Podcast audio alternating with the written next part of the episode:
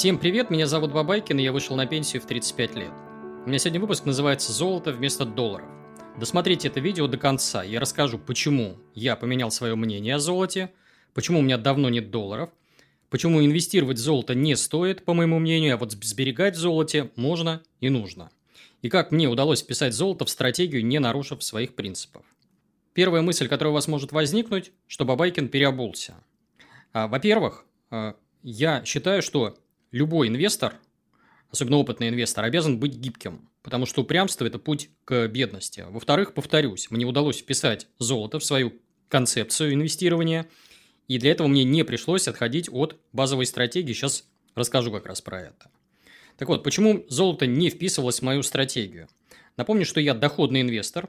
Мне важны в первую очередь денежные потоки. Рента, дивиденды, купоны, роялти и так далее. Рост цены меня интересует в меньшей степени. Математики за этим нет. Это чистой воды психология, которая помогает мне не становиться обезьяной в моменты паники, например, в кризисы. И вот я смотрел на золото и понимал, что эта корова не дает мне молока. И долго не мог встроить его в свою стратегию. Помните, у меня на канале был ролик из серии «История идиота-инвестора» о том, как я пытался инвестировать в золото. Я описывал события, которые произошли со мной 10 лет назад. Тогда я не смог найти ответа на вопрос «Зачем?». А минусы долгое время перевешивали плюсы. Это и неудобство хранения, и стоимость хранения. То есть, золото забирает деньги, пока я сплю. Мне это не нравилось. И я сделал себе в голове такую зарубку, что физическое золото – это не инвестиция. И мысль эта правильная на самом деле, но она достаточно поверхностная. Как раз сейчас попытаюсь объяснить, почему. Сегодня ситуация поменялась. Мы живем в новой реальности. Я изучал события последних 2 лет. Это и ковид, и попытка устроить революцию в Беларуси, попытка переворота в Казахстане, военные действия на Украине, санкции в отношении России и так далее, и так далее. То есть, огромное количество вот этих вот негативных событий. Я увидел новые риски, и я увидел, что финансовая система современная зашаталась и начала чихать. И, как обычно, стал себе задавать вопросы. А что если? Это мое любимое упражнение. Что если дивиденды отменят вообще все компании?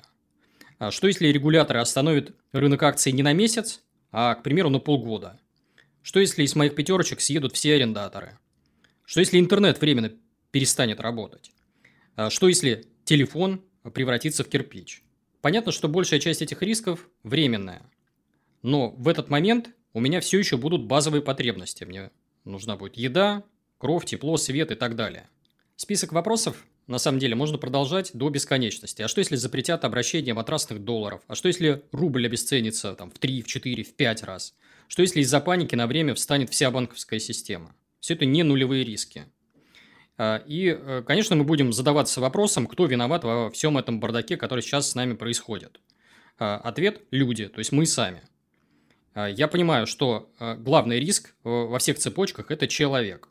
И здесь уже возникают более конструктивные вопросы, например, как страховаться от решений политиков, как страховаться от человеческого фактора, как страховаться от риска контрагента, ведь сегодня может подвести кто угодно – Центробанк, банк, брокер, депозитарий, биржа, кто угодно. Если бы я 10 лет назад встретил бы такое мнение, которое сейчас описываю, то посчитал бы человека сумасшедшим. Но у нас сейчас на дворе 2022 год, и перечисленные риски не кажутся такими уж безумными. Теперь давайте поговорим о финансовой подушке безопасности. Я уже снимал ролик на эту тему и говорил там о том, что подушка – это база. Именно от нее все пляшет. Пока вы не накопите подушку безопасности на несколько месяцев жизни, наверное, об инвестировании задумываться рано. Напомню, что у меня есть 2 подушки безопасности. Одна из них для закупок в моменты кризисов. Такая бумажная подушка. Ее я храню в ОФЗ, в облигациях. Но есть и другая подушка на черный день. И это вообще не инвестиционный инструмент. Подушка мне нужна на случай любого нежданчика. В момент возникновения чрезвычайной ситуации мне очень не хочется продавать акции. Бывает так, что у меня нет возможности их продать. Например, заморозка активов. Или, например, если мне из актива нужно долго выходить, то есть у него ликвидность невысокая, например, в случае с недвижимостью. На что мне хватит моей подушки? Например, на год сытой жизни. Или на переезд в другую страну, если такая необходимость возникнет. Или на сложную операцию. То есть я не знаю, какое именно событие со мной произойдет, но я готов к почти любому нежданчику. Обратите внимание, у меня здесь нет цели заработать в случае подушки на черный день. Основная задача – это ликвидность, мгновенный доступ. А я крайне редко залезаю в подушку безопасности. Последний раз делал это, когда заболела мама. Теперь предлагаю поговорить про валюту. Из чего состояла моя подушка года 3 назад? На 80% это были рубли, на 20% валюта – доллары и евро. Большая часть рублей у меня хранилась на депозите или на счете с процентом на остаток. Часть рублей я держал в сейфе, это там пара сотен тысяч рублей. И доллары, наличные доллары у меня тоже были в сейфе. Какой функции у меня тогда играл доллар? Это средство платежа, которым можно расплатиться всегда и везде, даже в экстремальных условиях. Но сейчас это уже не так, если говорить про российских инвесторов. У нас на счетах хранится нечто виртуальное. Это точно нельзя назвать долларом. Под матрасом у нас тоже нечто непонятное. То есть сейчас обменять еще можно доллары, но что будет через несколько месяцев, совершенно непонятно. То есть доллар у нас уже не доллар. Ко всему этому добавилась мощная инфляция, которая была не характерна для твердых валют. То есть в Европе и в США сейчас бушует инфляция. Больших запасов долларов у меня давно нет, то есть больше года точно. Остатки долларов, пара тысяч, я продал весной в этом году по неплохому курсу. Что может быть заменителем доллара? Ну, молодежь скажет, что криптовалюты, так называемые стейблкоины, USDT и подобное. То есть, вроде как у нас есть альтернатива. Но если внимательно изучить, как работают эти продукты, то у вас появится страх. Да, они годятся в момент, когда нужно обходить барьеры. Санкции, комплайенсы банков, запрет каких-то государств и так далее, и так далее. Например, нам нужно заплатить фрилансеру из недружественной страны. Да, вот в этом случае идеально подходят вот так называемые стейблкоины. Но хранить долго в них свои активы – это безумие, по моему мнению. Почему? Потому что сами по себе эти активы, они ничем не подкреплены. То есть, если вы изучите, как работают эти продукты, просто вот погуглите в сети несколько материалов на эту тему, вы поймете, что... Ну, это, по сути, музыкальные стулья. Там, что с ними будет через год, через два, совершенно непонятно. И вот я долго искал альтернативу долларам и пришел к выводу, что заменителем матрасных долларов может стать, как ни странно, золото. Признаюсь, что ранее я заблудился в трех соснах. То есть, реальность меня заставила взглянуть на инструмент новыми глазами. Мы, инвесторы, все время путаем инвестиции и сбережения. Вот я сейчас не понимаю, почему я ставил золото на полку инвестирования. Хотя понимал, что у меня есть еще сберегательная часть портфеля, вот та самая подушка безопасности. То есть, я золото просто ставил не туда. И вот это вот ключевое заблуждение и даже терминология путает нас. Вот обратите внимание, вот есть у нас такие вот золотые инвестиционные монеты. Вот их правильнее называть золотыми сберегательными монетами, потому что золото в данном случае является средством сбережения. Почему я так думаю? Потому что золото что-то стоит в любые времена. Даже в период лютых кризисов, то есть риск обнуления этого актива, он ничтожен. Второй важный момент. Ликвидность золота сопоставима с кэшем, с наличностью. То есть я точно расплачусь золотом даже в тяжелые времена, в том числе и военные. Пусть по цене лома, но тем не менее. И золото совершенно не похоже на бумажные активы. Оно ведет себя по-другому, с ним обращаться надо по-другому. Это с одной стороны плюс, а с другой стороны минус. То есть как минимум золото заслуживает внимания и изучения. Кто-то из инвесторов скажет, что физическое золото не очень удобно и правильнее использовать бумажное золото. Я считаю, что бумажное золото не является золотом в чистом виде. Почему я так думаю? Потому что это обязательство третьих лиц. У нас в цепочке появляется лишний контрагент, который, с одной стороны, на мне наживается, но это ладно, а с другой стороны, он может меня подвести и однажды подведет. С одной стороны, бумажное золото очень удобно для портфельных инвесторов. Это актив, который имитирует золото и помогает сбалансировать портфель. Если мы обратимся к теории Гарри Марковица, то в его трудах можно найти мысль, что правильнее всего хранить средства в разных классах активов. Это акции, облигации, золото, недвижимость. И периодически балансировать эти активы, приводить их в норму с точки зрения вот изначально заданных пропорций. Вот. На бумаге все выглядит прекрасно, но снова вмешиваются люди. У нас опять появляются риски контрагента, опять вмешиваются политики. Смотрим 2022 год, и что мы видим? ETF на золото. Нас почти лишили инвентаря. ETF FXGD недоступен из-за санкций. Инструменты, такие как GLD, IAU, достаточно опасны для российских инвесторов. Остались у нас биржевые пифы, ну и там есть риск посредника. Еще один инструмент – это обезличенные металлические счета. Тоже кормушка для банкиров, с одной стороны, и там тоже есть риск посредника. Что еще у нас есть? Есть фьючерсы на золото, контракты такие как GLD, RUB и подобное. Это не золото, это его эквивалент в рублях, дериватив, производный инструмент. Он нужен в первую очередь для спекулянтов. Еще вариант акций золотодобытчиков тоже нет, потому что это тоже дериватив, производный инструмент, и это другой класс активов. То есть, это не золото, это акция. Акции у меня уже в портфеле есть, они занимают свое определенное место со своими задачами, у них совершенно другие цели я ставлю перед этим инструментом, то есть, это просто другое. То есть, в нашем случае бумажное золото отпадает как средство сбережения. Следующий инструмент – золотые слитки. Если бы меня о них спросили еще года 3 назад, я бы сказал, точно нет. Сейчас там ситуация стала немного лучше. Например, там произошла революция, отменили НДС 20%. Но до монет золотым слиткам все же еще далеко. Мне, например, не нравится, что инструмент полностью подконтролен банком. Здесь у нас появляется монополия, а монополия – это всегда лишние издержки, это расширение спредов, то есть разница между ценой продажи и ценой покупки, это просто вот дороже все становится. Еще мне не нравится, что здесь нет частного оборота, то есть все подконтрольно банкам, все зарегулировано, и я не понимаю, кому и как я буду продавать слитки в случае наступления вот какого-то шухера, да? Еще кому-то может не понравиться, что здесь отсутствует анонимность. У нас здесь, соответственно, есть у слитков серийные номера, они фиксируются за конкретными физлицами. И вот представьте себе ситуацию, вы понимаете, в какой стране мы живем, вскрывают базу держателей слитков, и она где-нибудь всплывает на горбушке или в даркнете. Я не думаю, что владельцам слитков понравится, что их фамилии будут гулять где-то там в сети. Следующий инструмент – золотой лом. Правильнее его называть ювелирные изделия. С одной стороны, да, это альтернатива. Но здесь тоже есть несколько недостатков, которые меня отпугнули. Недостаток первый, что грамм золота в ювелирных изделиях, он всегда обходится дороже. И здесь приходится выкручиваться, покупать людям, например, только обручальные кольца, без камней, без каких-то там рюшечек и наворотов. Потому что ценится именно золото в чистом виде. А второй важный момент. Попробуйте убедить своих близких, например, супругу, о том, что вот вы инвестор и решили у себя дома складировать, к примеру, золотые колечки. Ну, вот я обсудил этот вопрос со своей женой, она мне сказала, слушай, откуда ты их брать-то будешь? Я говорю, ну, в ломбарде покупать. А ты понимаешь, откуда они берутся? Где их взяли? Может быть, это украденное золото, может, с кого-то сняли.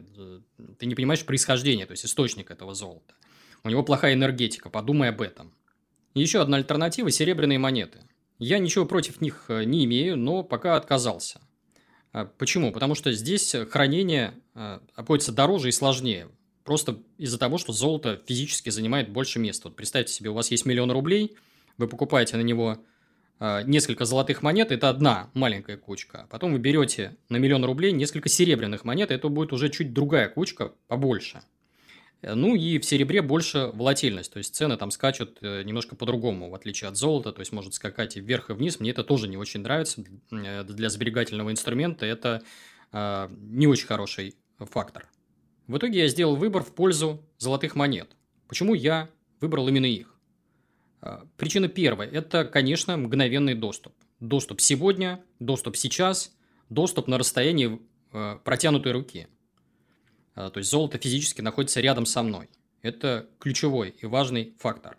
Еще один аргумент – золото может защитить меня от инфляции. Не всегда, подчеркиваю, не всегда, но на длинных дистанциях, если мы посмотрим графики, например, вот я сейчас картинку выведу на ваших экранах, у нас золото обгоняет росстатовскую инфляцию, и мою личную инфляцию она тоже обгоняет. Мне нравится, что на рынке золотых монет есть так называемые металлические дилеры. Их еще можно назвать менялами. Это конкуренты банкам. Очень полезные участники рынка, они сужают спреды, сокращают издержки, дают ликвидность, то есть от них масса плюсов. Еще мне нравится, что на рынке золотых монет есть вторичный рынок. То есть вы можете сбывать свои монеты частникам, ломбардам, ну и вот тем самым металлическим дилерам, кому угодно. Здесь риски контрагента ниже, точнее я бы выразился по-другому, здесь риск контрагента, он немножко другой. Еще один аргумент в пользу монет – вероятность нарваться на подделку здесь сильно ниже, если, например, сравнивать рынок слитков. Анонимность тоже важный аргумент, кому-то это достаточно важно. Обратите внимание, я перечислил преимущества, которые в чем-то напоминают твердые валюты, такие как доллар или евро. Плюс появляются дополнительные опции, очень важные опции, такие как, например, защита от инфляции. И здесь мы можем для себя сделать выводы, что золото может стать средством сбережения и заменителем долларов. Теперь предлагаю обсудить несколько простых технических моментов, какие монеты я буду покупать. Пока только монеты Георгий Победоносец, Московского монетного двора. Почему? Потому что там самая большая ликвидность, с ними проще всего обращаться на территории Российской Федерации, ну они просто удобные. Сколько монет я буду покупать? Немного. То есть я начну с небольших сумм. Начну с суммы, эквивалентной 3 месяцам сытой жизни. Ну, это там, я не знаю, там 10, 15, может быть, 20 монет. Затем постепенно доведу количество монет до 6 месяцев сытой жизни. Их может стать 25, 30, может быть, 40 штук. И на этом, скорее всего, остановлюсь. Потому что помню про изначальные задачи, которые я ставил перед золотом. А именно сберегательные функции на случай каких-то нежданчиков. Где я буду покупать золотые монеты? Конечно же, не в банке. Я буду использовать металлических дилеров, компанию «Держава». Это не реклама. Я уже к ним ранее обращался, вот 10 лет назад. Следил за ними. Вижу, что они до сих пор на рынке. Репутация их стала с тех пор только лучше. И, скорее всего, выберу их в качестве посредника. Но есть и конкуренты. Множество сейчас дилеров появилось. Например, тот же «Золотой монетный двор». Там же я всегда смогу продать эти монеты. Я перечислил преимущества золотых монет, давайте поговорим и о минусах. Сегодня я к ним стал относиться спокойнее. Меня, например, уже не так пугает, что золото на длинной дистанции растет чуть хуже акций. Напоминаю, что у меня в данном случае цель не заработать, цель иметь возможность расплатиться в любые времена. И золото решает эту задачу. Меня уже не пугает волатильность. Я прекрасно понимаю, что цена на золото может какой-то в краткосрочной перспективе скакнуть там, с 1800 до, к примеру, там, 1500. Это не страшно. Почему? Потому что суммы здесь незначительные. Я видел, что в пик кризиса вот весной 2022 года в золотых монетах был безумный спред. Он, конечно, меня немножко смущал. То есть, в то время люди теряли деньги под влиянием страха и паники. И тогда, конечно, наживались в первую очередь барыги. Но сейчас, в спокойное время, чуть более спокойное, спред этот сузился. И я для себя сделал вывод, что ни в коем случае не покупать монеты на панике и стараться не продавать весь свой золотой запас в моменты той же паники. Сложность хранения меня тоже перестала смущать. Почему? Потому что суммы, как я уже говорил, незначительные. То есть, если у вас, например, 2-3 монетки, то держать их дома риск потери не катастрофа для вас будет. Если же монет станет уже много, то я просто пойду и схожу, арендую банковскую ячейку, буду платить там, я не знаю, 10-15 тысяч рублей в год и спать спокойно и знать, что у меня есть ресурс, которым я могу расплатиться, да, в любой момент. Давайте подведем итоги. Итог первый. Я стал меньше топить за отдельные классы активов и за отдельные инструменты. То есть у меня сейчас в портфеле есть и акции, и облигации в виде ОФЗ, и недвижимость, коммерческая недвижимость, и теперь и золото появилось. Все эти инструменты и классы активов по-своему хороши. Они выполняют разные задачи, разные функции. Не все инструменты мне прямо сейчас нужны. Но знать их особенности я обязан, они рано или поздно мне могут пригодиться. Второй важный вывод, что сбережение в золоте – это не панацея ни в коем случае. Здесь нет и не может быть гарантий. Это просто еще один способ снизить риски, возможные риски, не более. И третий вывод – вот периодически меня подписчики спрашивают, откуда во мне столько оптимизма. Коллеги, это все от того, что я заранее готовлюсь даже к самым фантастическим сценариям. То есть, когда они вдруг по какой-то причине реализуются, я уже мысленно готов к ним и встречаю их с улыбкой. Это все, что я хотел сказать на сегодня. Призываю зрителей и слушателей подписываться на мой телеграм-канал. QR-код на ваших экранах, ссылка в описании. В телеграме я выкладываю контент, которого нет и никогда не будет в YouTube. Обязательно подписывайтесь на этот YouTube-канал, ставьте лайки видео, если оно вам понравилось. Если вдруг заблокируют YouTube, не переживайте, я весь свой архив роликов заливаю в Дзен и во Вконтакте. Опять же, подписывайтесь, ссылки будут в описании к этому ролику. Еще у меня есть 2 книги. Одна из них называется «На пенсию в 35 лет», вторая «Fuck you money». В книгах я попытался обобщить весь свой опыт, рассказал все, что знаю. Книги написаны максимально доступным языком, проглатываются за один вечер. Стоит копейки, 176 рублей. Есть электронная версия, есть бумажная версия, есть аудиоверсия. И подкаст. Как вы знаете, YouTube запретил возможность продлять свою подписку всем пользователям из РФ. Теперь все вынуждены смотреть видео с включенным экраном. Для удобства своих подписчиков я выкладываю записи в формате MP3 на всех доступных платформах. Если у вас iPhone, то это Apple подкасты, если Google, то Google подкасты, Яндекс.Музыка, ЛитРес, Storytel и так далее.